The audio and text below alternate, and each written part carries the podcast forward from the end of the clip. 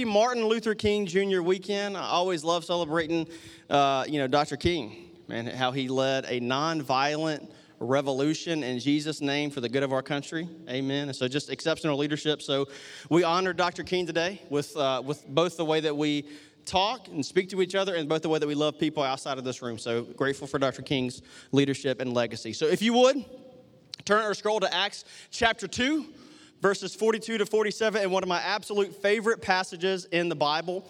Uh, memorize this if you can, okay? So, and you see too, we put a, uh, an ESV study journal, no, scripture journal, in each of your uh, seats of, for the book of Acts, and we have extras of those if you want to take it to a friend.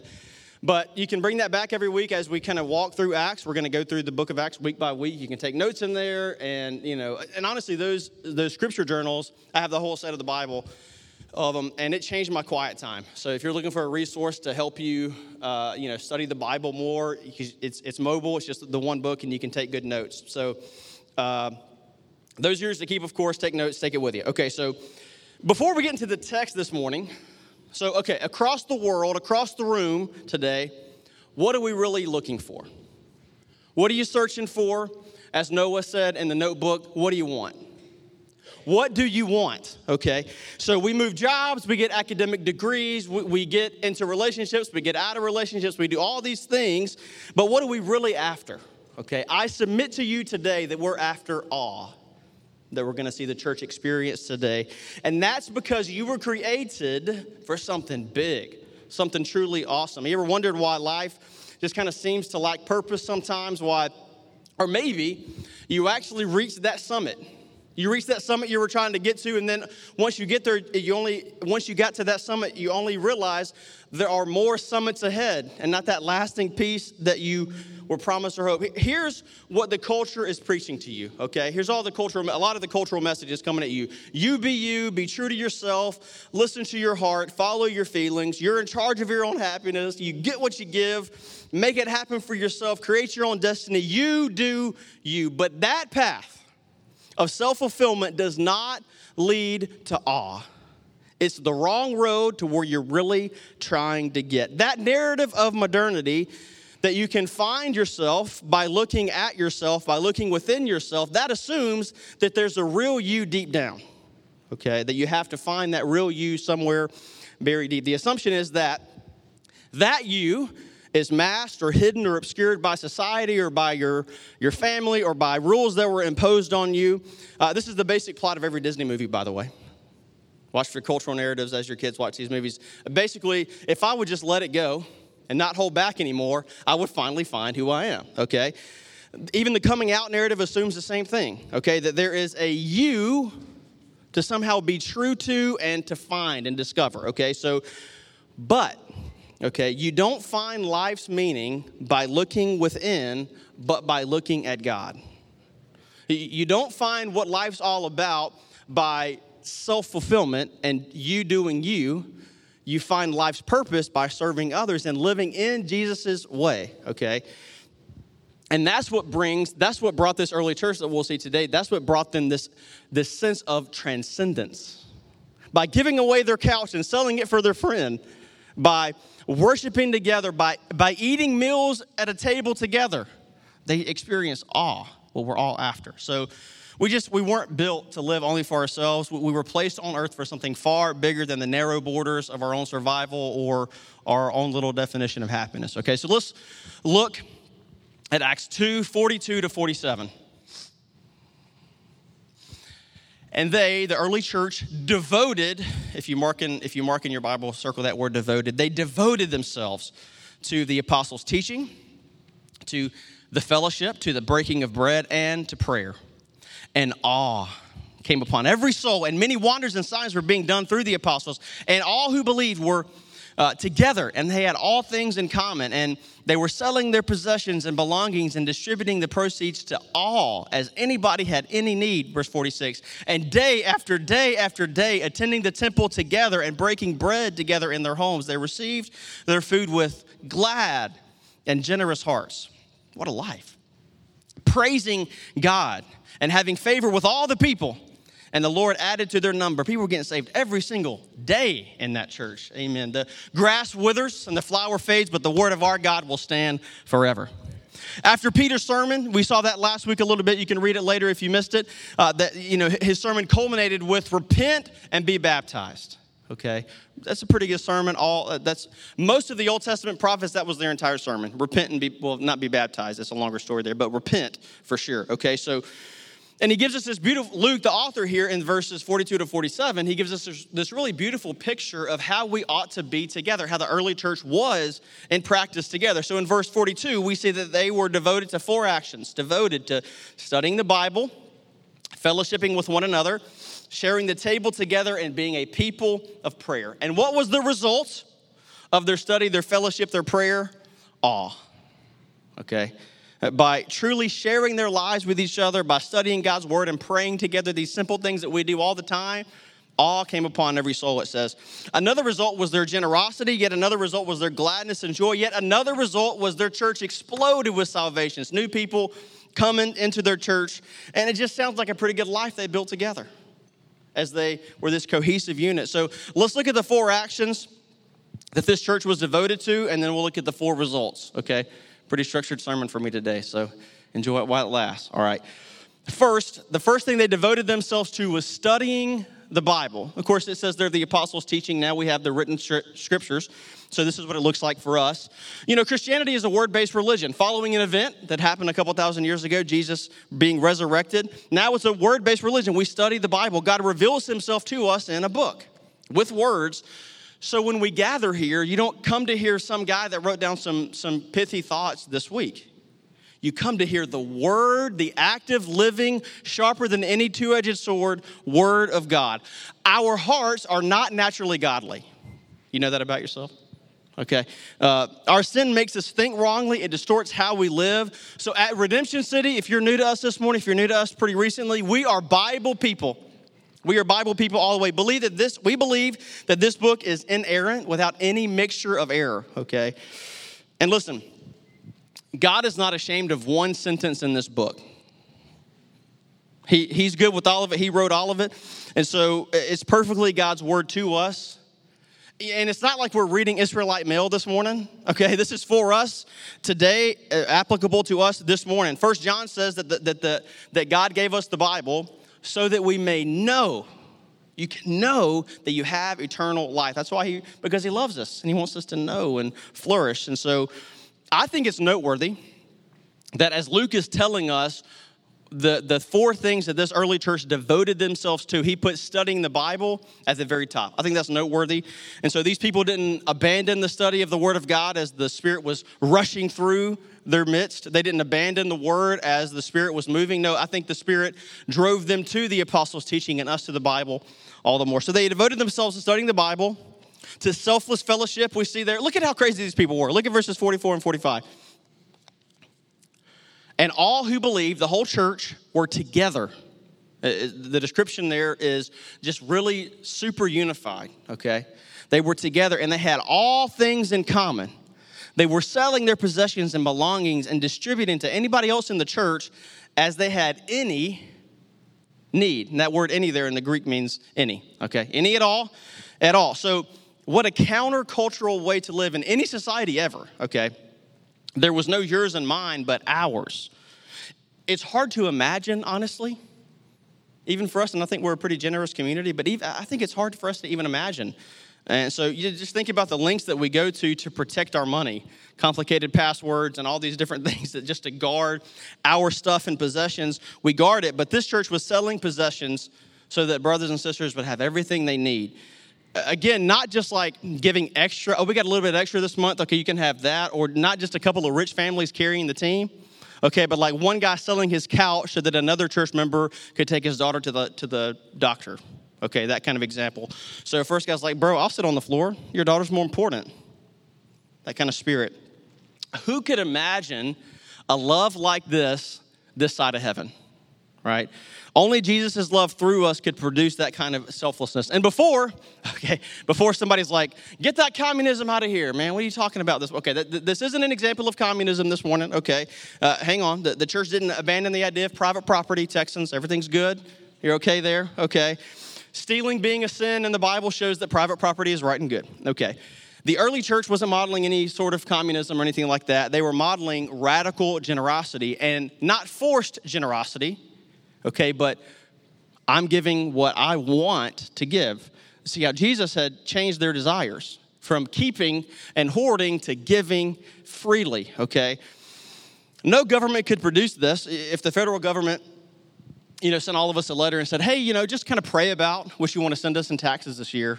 Um, let us know. That's not going to go well. I'll tell you what. I, that's how much I'm going to send. Okay, amen. But the church free, the church here gives freely, voluntarily, sacrificially, generously to help each other and those outside of the church. We see that all throughout the Gospels and Acts and forward in the New Testament. Think about this too. How did they know who was in need? There wasn't like a Facebook group where you could post your needs. Okay, they're, they're, they couldn't text easily, right? We, in some ways, it's easier for us.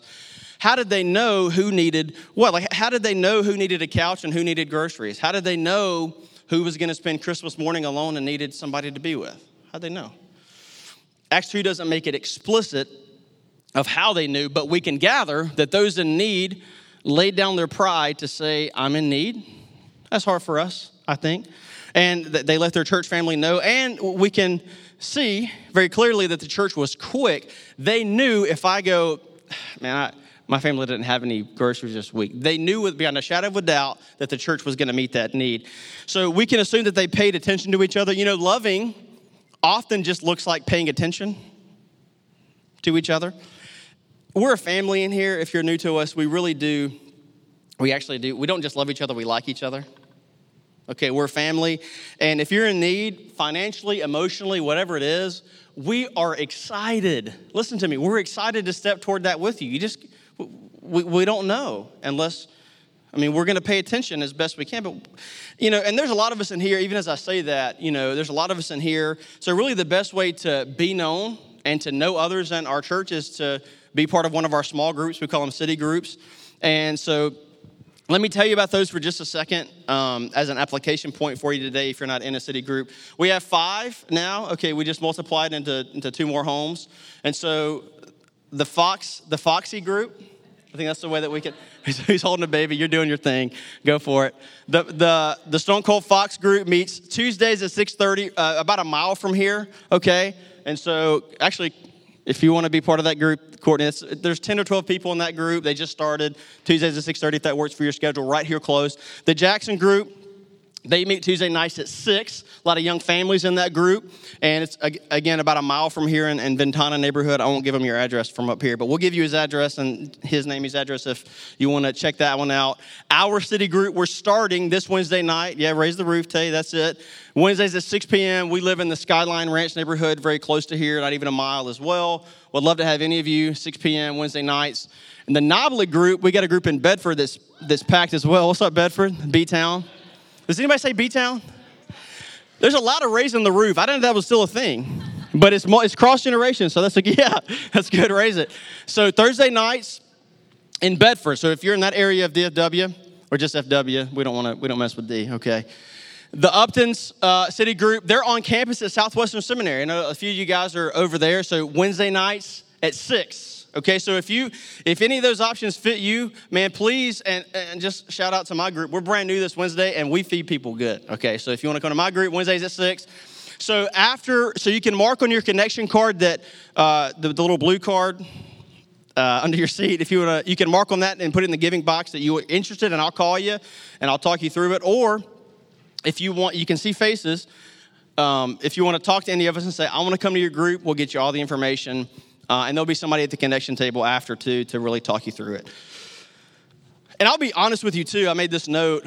All of our groups are growing really quickly. There's room for you. Okay, don't. There's room for you in each of our groups, but we're growing like crazy. Praise God. And so we need a few more host homes. So you don't have to lead the group. You just got to tidy up and smile. So if you're willing for your home to be a host home, you tell me. And it won't happen next week, but it might. Okay, so let me know. Uh, but there's room for you in each of these groups, okay? So uh, try us out and we have a good time. So they were devoted to, back to the text. studying the Bible, to the second one is selfless fellowship, and they're devoted to table fellowship. So there's a bit of a debate here in this verse as to whether or not Luke is talking about the Lord's Supper. But either way, he's emphasizing how often they shared a table together. Um, there's just something special about a meal, you know, and I just, I love food, you know, not just that, but just the fact that just sharing a table, sharing a life, having time together. In our city groups that I was just talking about, we share a meal every week. And that can be a little bit of a burden, honestly. It can be something that's tough to coordinate, but we think it's worth it because as we eat, as we talk about our week, week after week, and week after week, there's just something special that happens together as we talk and grow together naturally. And it's amazing to me how often I think sometimes, uh, I don't mean to be critical here, but sometimes people evaluate small groups on what they get out of it. But if you notice in the text here this morning, Luke only talks about what they gave in their small group, not what they received. Okay? And so Acts goes on and on and on about how exactly the church took care of each other, how they gave. They embody the generosity of Jesus. They're just following Jesus' example here of how to live. You know, it really should be a regular occurrence for you to care for somebody in our church. It should not be an uncommon thing for you, for me to, to take a meal, to give a listening ear, whatever it looks like. Because the world's kind of gone crazy, right? You know, you don't have to look far to see that humanity keeps looking to the same old stuff to make us happy, but those things keep making us sadder and more desperate. That we, we keep giving our hearts and affections to things that will never satisfy us. And so we keep looking to money to satisfy. Then it doesn't. And so we try to get more money and more experiences and more stuff, and then that doesn't work. So then we jump to a different relationship, and then that doesn't really do the trick like we thought it would. So then we, do we have the video? Okay, so you, I don't know if y'all seen Bee Movie, big fan. Anything Jerry Seinfeld does, I'm in. Okay. And so there's a scene in there with how I think we treat life. Ow! What was that? Maybe this time, this time, this time, this time, this time, this time, this, this, this. Maybe this time. Oh, I'll try money. Oh, that didn't work. Maybe this time, relationship. Maybe this time, maybe this time. How about you switch it up, try it Jesus' way, and see if that works? Live in community, serve somebody, accept our love, and give us your. Uh, why don't maybe just switch it up instead of over and over and over hitting the wall that the world is promising you is going to make you happy? It never will. It's a bag of empty promises. Jesus' way is antithetical to what the world teaches. Listen, the world can never deliver, deliver on the promises it's making to you. It never will. I know it kind of seems like it's going to, but it never will. The truth is, it really is better to give than receive. It, truly is. Uh, Jesus' way is better. Here we see a group of believers that in Acts, the beginning of this chapter, Acts 2 5, says, From every nation under heaven. Man, don't you want our church to look like that?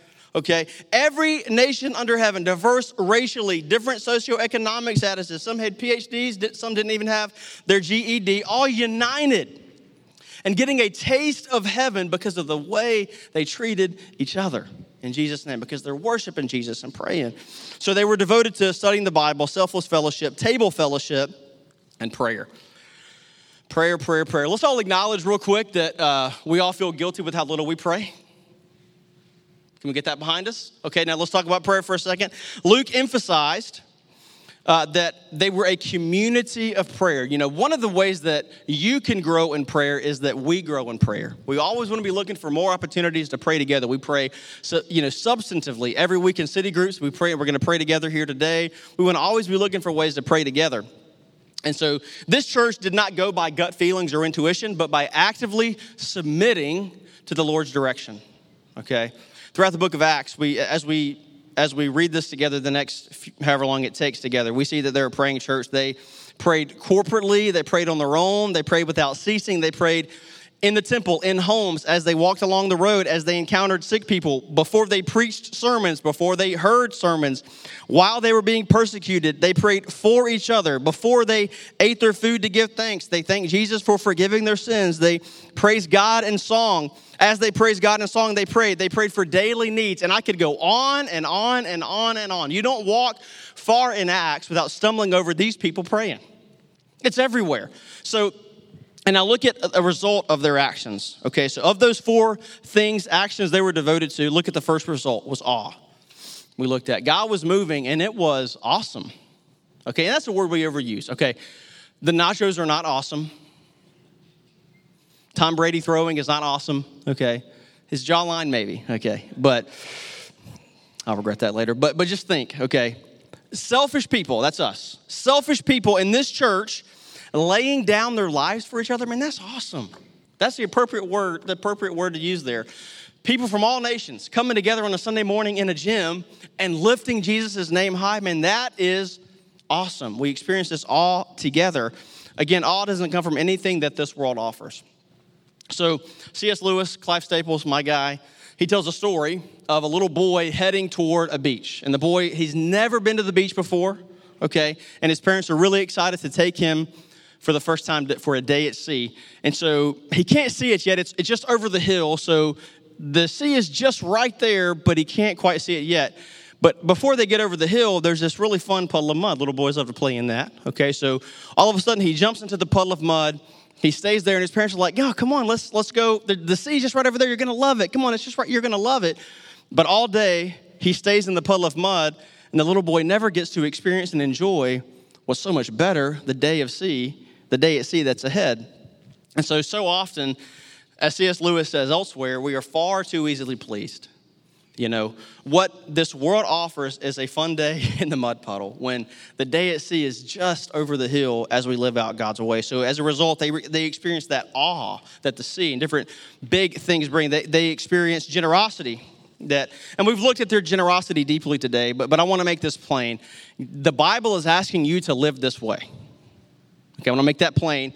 Um, have you ever thought about exactly how or exactly what Satan offered Eve in the garden in Genesis 3. Eve of like Eve, Adam and Eve, okay?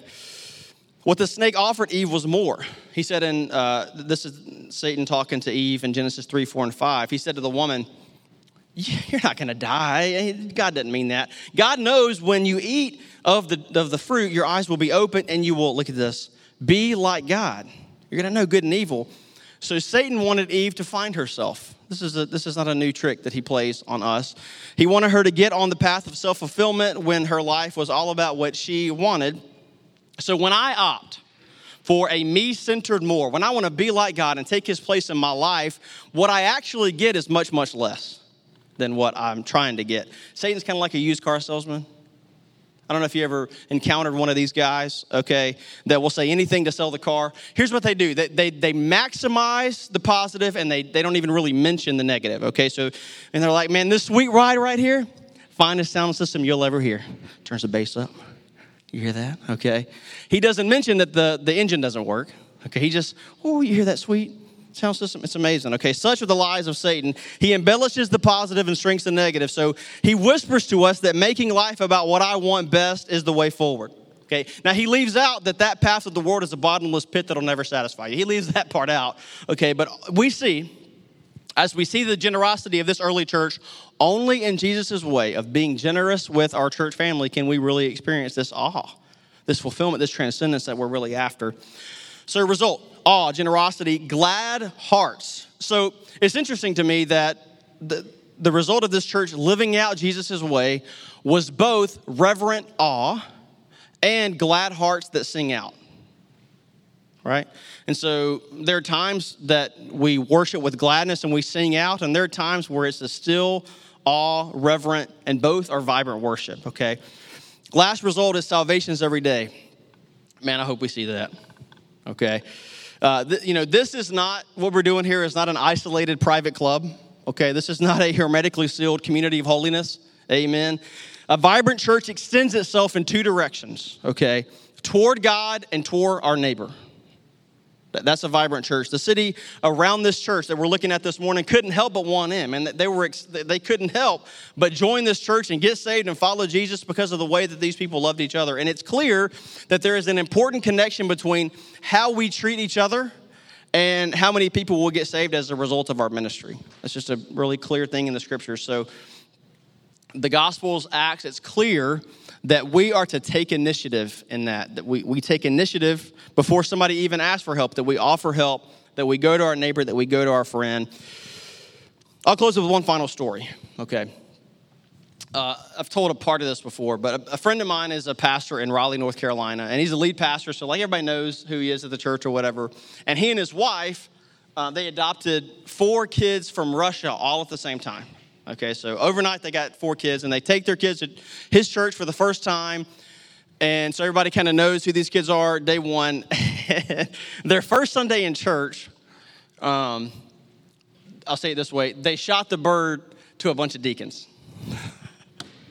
Which if, I've been in church for a while, I get it, you know, a little bit. You understand why it would be deacons. So, so the, the, the pastor's kids shot, their, shot the bird at a bunch of deacons, but you know that was that behavior was normal to those kids. Okay, they were adopted into a new family, but their old behavior didn't stop right away. Okay, it took a family showing them and modeling for them and patiently teaching them for years, right? And so God uses your faith in Christ to get you forgiveness, and He uses the family of Christ to show you how to live out your new freedom. That's where we come in. It, might take, you know, it takes years to learn to live out Jesus' way, and we still mess it up all the time. And so I just want to say, we'll be patient with you, man. If you're new to the faith, if you're not even with Jesus just yet, here's my promise. If you stick with us, we'll stick with you. I promise. We're not going anywhere out of this gym one day, maybe, but as far as locally, we're not going anywhere. If you stick with us, we're going to stick with you. Together, we have all we need.